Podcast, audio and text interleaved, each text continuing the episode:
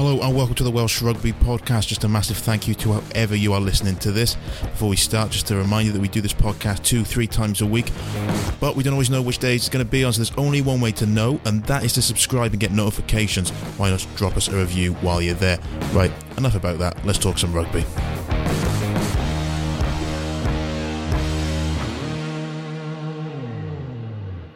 I'm Ben James. I'm joined by Andy Howell and by Simon Thomas at Twickenham to, to look over what went wrong at uh, at HQ today. Wales have lost 33-30 to England in the Six Nations.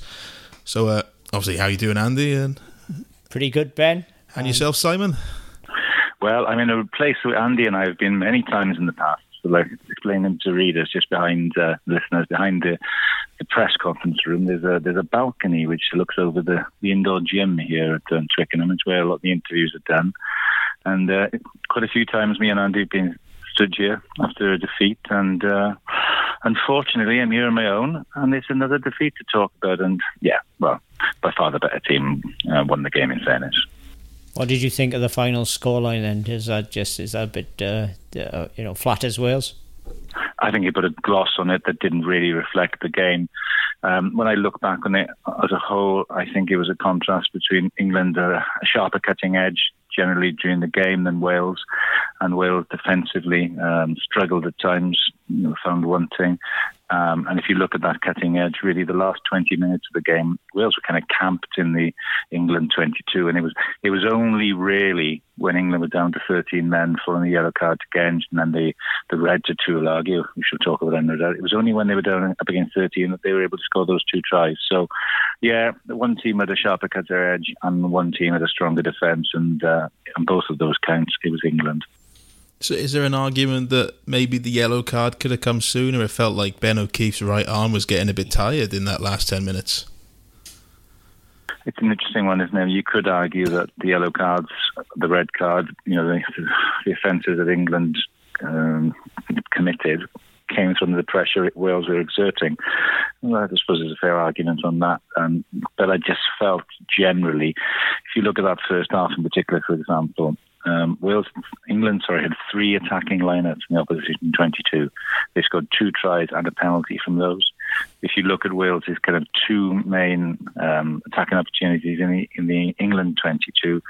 George North loses the ball going for the line, and then off another attacking lineout actually.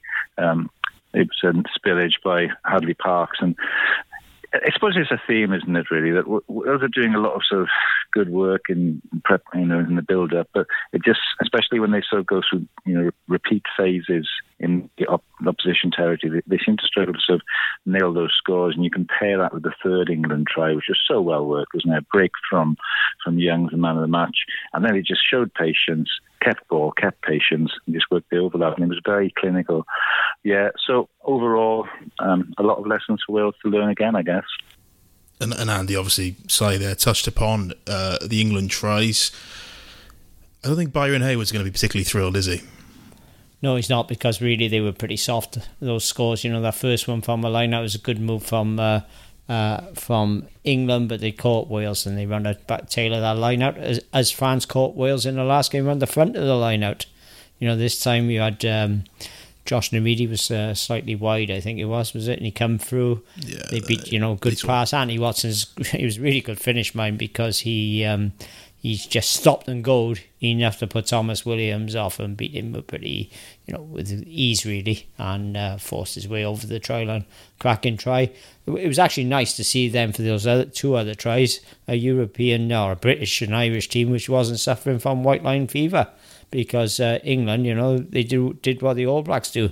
They created space on the outside and then they utilised it with swift swift transfer of the ball and utilised their extra numbers with Tuilagi and uh, Daly walking over in the corner. Now Wales, you, you know, when North lost the ball gun for the try line and Parkes, they because that that happened on both occasions because they were trying to batter way batter their way through under intense pressure from the opposition defence. So you know Wales still trying to force their way over by being too narrow, perhaps. And uh, England showed how, how, how it can be done with quick ball and go forward ball the thing for me, Ben, for Andy as well, you know, um, it's similar in a way. I think back to the Ireland game, you know, Wales got that fantastic try through Tomos Williams against Ireland. You think that's right, that's the way Wales can go. That's what they can do in the Pivar. Then you look at that try at the start of the second half. Wonderful try, straight from the kick-off. You think, yeah, that's what this team is looking to do. And, and that, you know, heavily involved Tompkins, who I think has been the big find, you know, in an attacking sense for Wales. Just the first thought when he took that kick-off was to see how he could test the English defence, half put beat a man, put in the Navidi into space, one, two, and a lovely pass to the brig, uh, to sorry, Tomos Williams, sorry, and suddenly the defence was breached. So you can see there's little nuggets, aren't there? Little nuggets of hope there about the way this team wants to play. But at the moment, they're struggling to do it on any kind of consistent basis. And that's why I guess they've lost three games in a row. Yeah, the other concern as well is Wales' kicking game has deteriorated tactically. You know, they, they've been they lacked accuracy today, kicking out of hand largely. Um, you know, I thought Halfpenny's kicking out of hand was all over the shop. Uh, Biggar, obviously, his right knee was heavily bandaged. Did put in some nice cross kicks and that, but uh, you know when Wales didn't kick that well when he went for length, and the chase wasn't good either. So uh, you know, I thought England kicked a lot more accurately. Yeah, I think that's that's pretty uh, accurate assessment. Uh, I mean, obviously they lost Johnny May early on and they replaced him with Slade, who obviously isn't a pacey winger, but he has got a boot on him, and it, he maybe more than most found a lot of green space in the match, which isn't something that Wales did, did they? A lot of halfpenny's kicks found arms and, and, and uncontested arms at that, and, and didn't really see much of the aerial game from Dan Biggar, which I suppose is understandable given the week he's had. He, he was targeted, wasn't he, early on? Yeah, for sure. Yeah, he was. And within a minute, wasn't he? He had a double hit from Tuilagi and Curry. I thought, given everything, you know, another push off the ball, didn't he, from Owen Farrell? I thought, given everything, you know, the injury, I thought, I thought Dan, you know, he's a fighter, isn't he? I thought he, he had a very decent game overall, generally. And, you know, he just puts his body on the line time and again.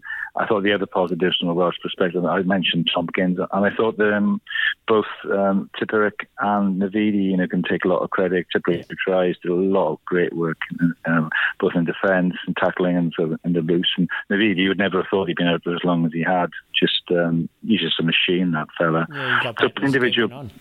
Yeah, he did individual pluses, but um, it was interesting. Well, I've obviously, you know, I've, I've been to the press conferences here, and, and I guess I don't know exactly what the reaction is back home, but they were certainly.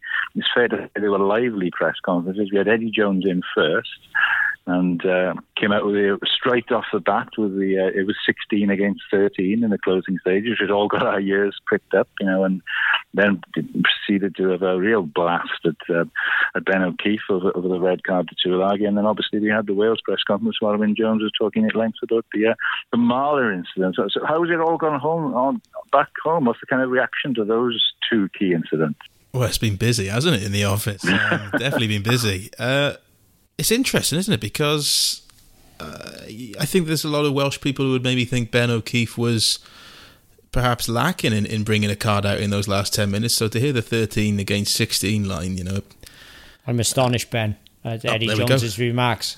Uh, O'Keeffe, when in one sequence, same sequence of play, he, England were penalised five times and he still won Farrell. It's a definite yellow card. He could have, in fact, he could have, uh, you know, you could he could have um, yellow carded two players perhaps in the same, you know, passage of play.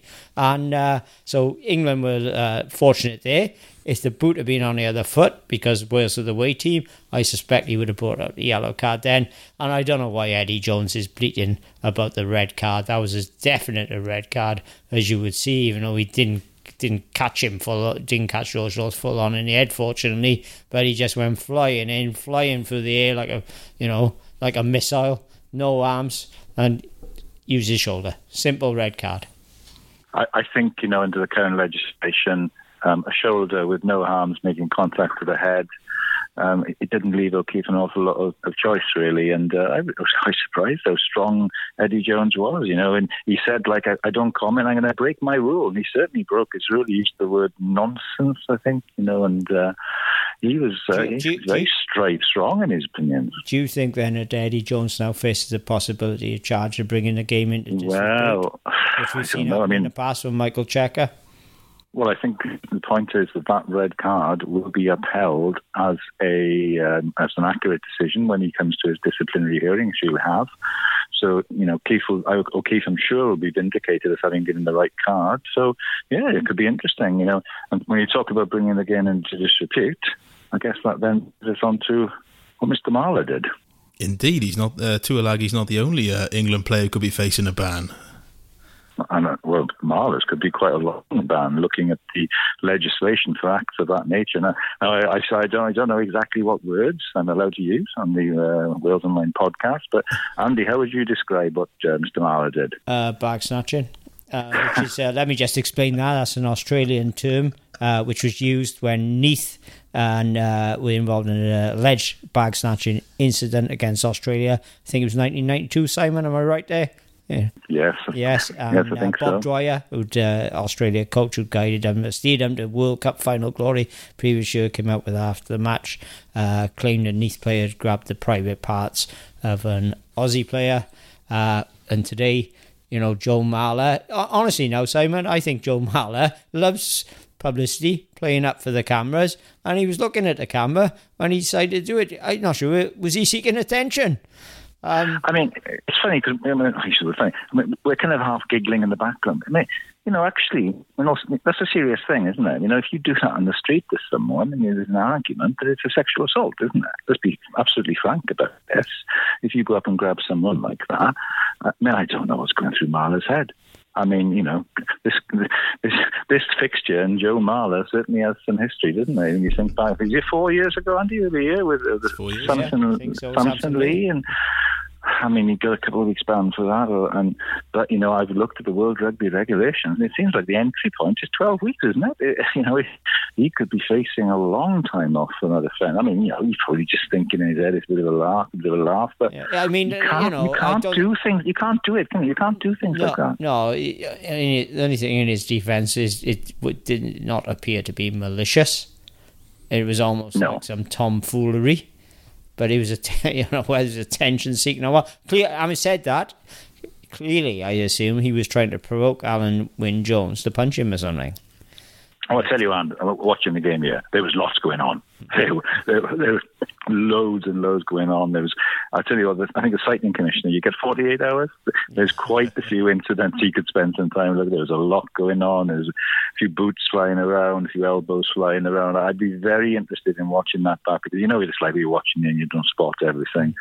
Um, but I must admit, as soon as I, I saw the, the Marler when I, I rang the office and so Mr. Howell had spotted it straight away was right on the case, and as I would expect. And uh, yeah, it's fair to say that was a lively old game. Yeah, certainly was one. There was a lots got as you you know, even on TV there was lots uh, lots happening, and there was a bit, and you know, and I think do you know what I think some of that went back to uh, last season and what George uh, Ford talked about uh, uh, the other day. You know, when he said about where about Wales, Kyle Sinckler targeting players, and I think England had uh, well, from what Ford said, you know, England they were going to deal with anything as a team today and funny enough, Sinckler, you never saw he, he wasn't involved really in any of that stuff in the second half. In the first half, he's very quiet. Then in the second half, he played. He played actually played really well, but he wasn't involved thought, in the fireworks, I, wasn't he? No, it was the other I, I England thought, players. I thought Sinckler was excellent. Um, if I was looking at the players who really shone, he was one. I thought Ben Youngs as well. You know, he was uh, a real thorn in Wales' side. You know, made the kind of infield break ahead of the second, then the key incision for the third try. Um, yeah, it was a quality performance from him. Um, and well, I tell you what, I, I, look at that Wales team now, and you just wonder what he will do for the final game of the championship against Scotland. It's in terms of the title and and you know, the positions, it's a bit of a dead rubber, but it's an important game, you know, because how does he use this? And I mean, just to give an update as well, there's, there's a few issues that are going to be forced upon him.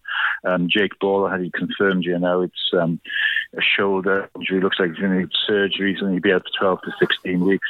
Bad luck for Jake, and he's had a few injuries in the past, and he, that's pretty much the end of this season, really, isn't it? Um, Dillon Lewis didn't look great went down with an ankle injury just before the break, seemed a bit of pain. He didn't come out for the second half. Aaron Shingler seemed to have a bit of a shoulder issue at the end. Um, you know, so and, and Lee Harpin had a nasty gash to his knee. So, you know, it's going to be who's left standing a little bit for next weekend. And, and do you maybe give some players in the squad who haven't had a go a chance? What, what would you do, Anne? Well, you're gonna, they're going to have to be careful because they, they've got to stop the rot against Scotland, arrest the slide.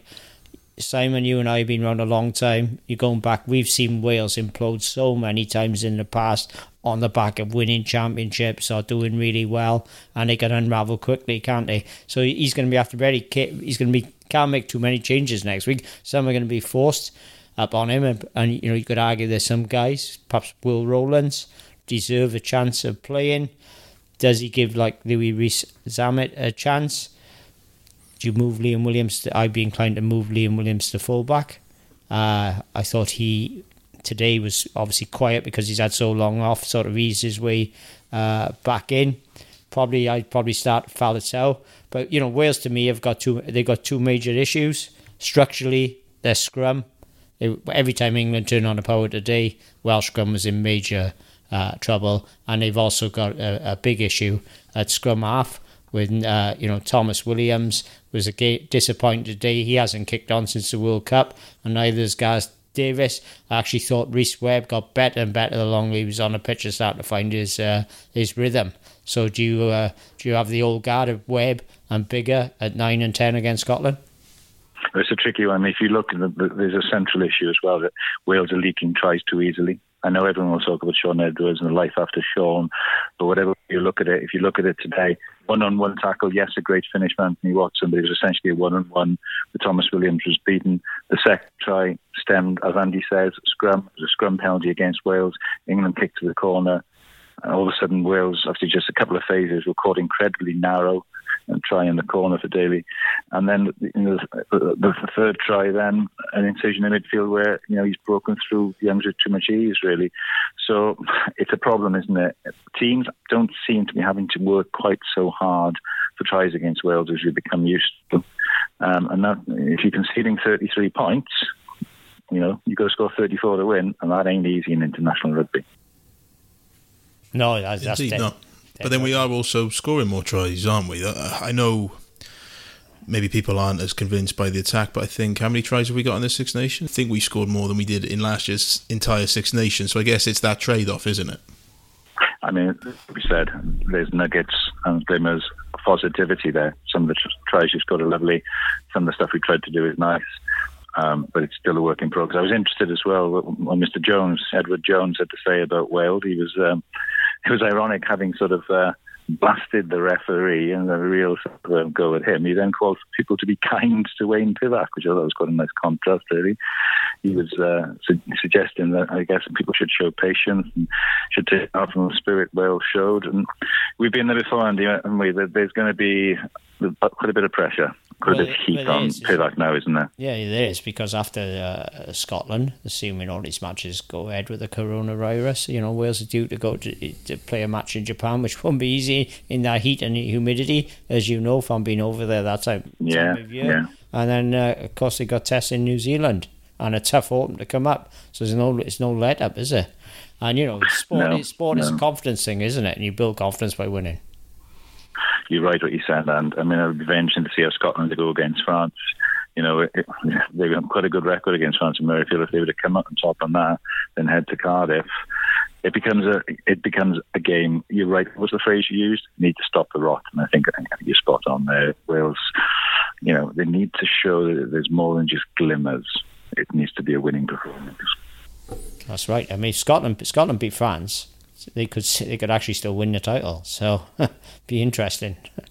Yeah. Well, there we are then. So um, them again, another defeat. Um, Indeed.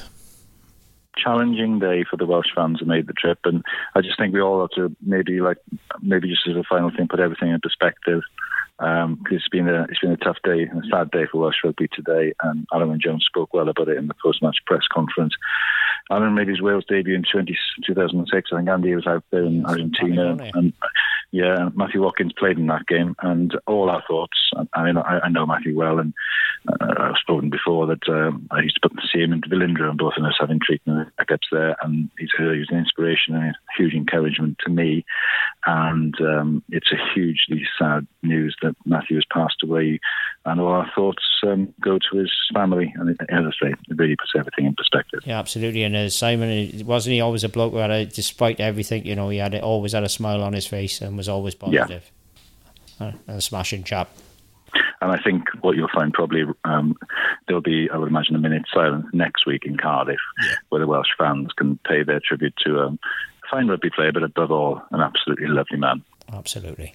Indeed. He, he was an underrated rugby player, wasn't he? But the way he's battled so bravely for seven years, which is just just an incredible amount of time, and, and always kept so positive. That Yeah. is, is a truly Yeah. inspiring thing, isn't it? Yeah, Matthew was a, Yeah. Matthew was a super centre, wasn't he, with the ball, Simon? You know, he could carve carve defences open, really light on his feet, sort of leggy, you know, good stride, and he, he knew Fantastic try scoring record, and fantastic try scoring. Don't Yeah, forget, he was in centre against Australia when Wales beat them in 2005, which is their first win over Yeah. the Wallabies since the uh, 87 World uh, uh, World Cup. Scored a try in the uh, first season of regional rugby when the Scarlets beat Ulster, final match of the season to clinch the uh, league title. It, it was a title shootout. And uh, Yeah. Matthew's got a, a try that day. And, uh, you know, I think it's, uh, even though he's a Gwent lad, started with Newport, remember him as a teenager and as uh, you know cheeky chappy and um, I think his best rugby was actually played for the Scarlets he played some lovely uh, rugby out west and their style of play uh, Yeah. suited him Yeah.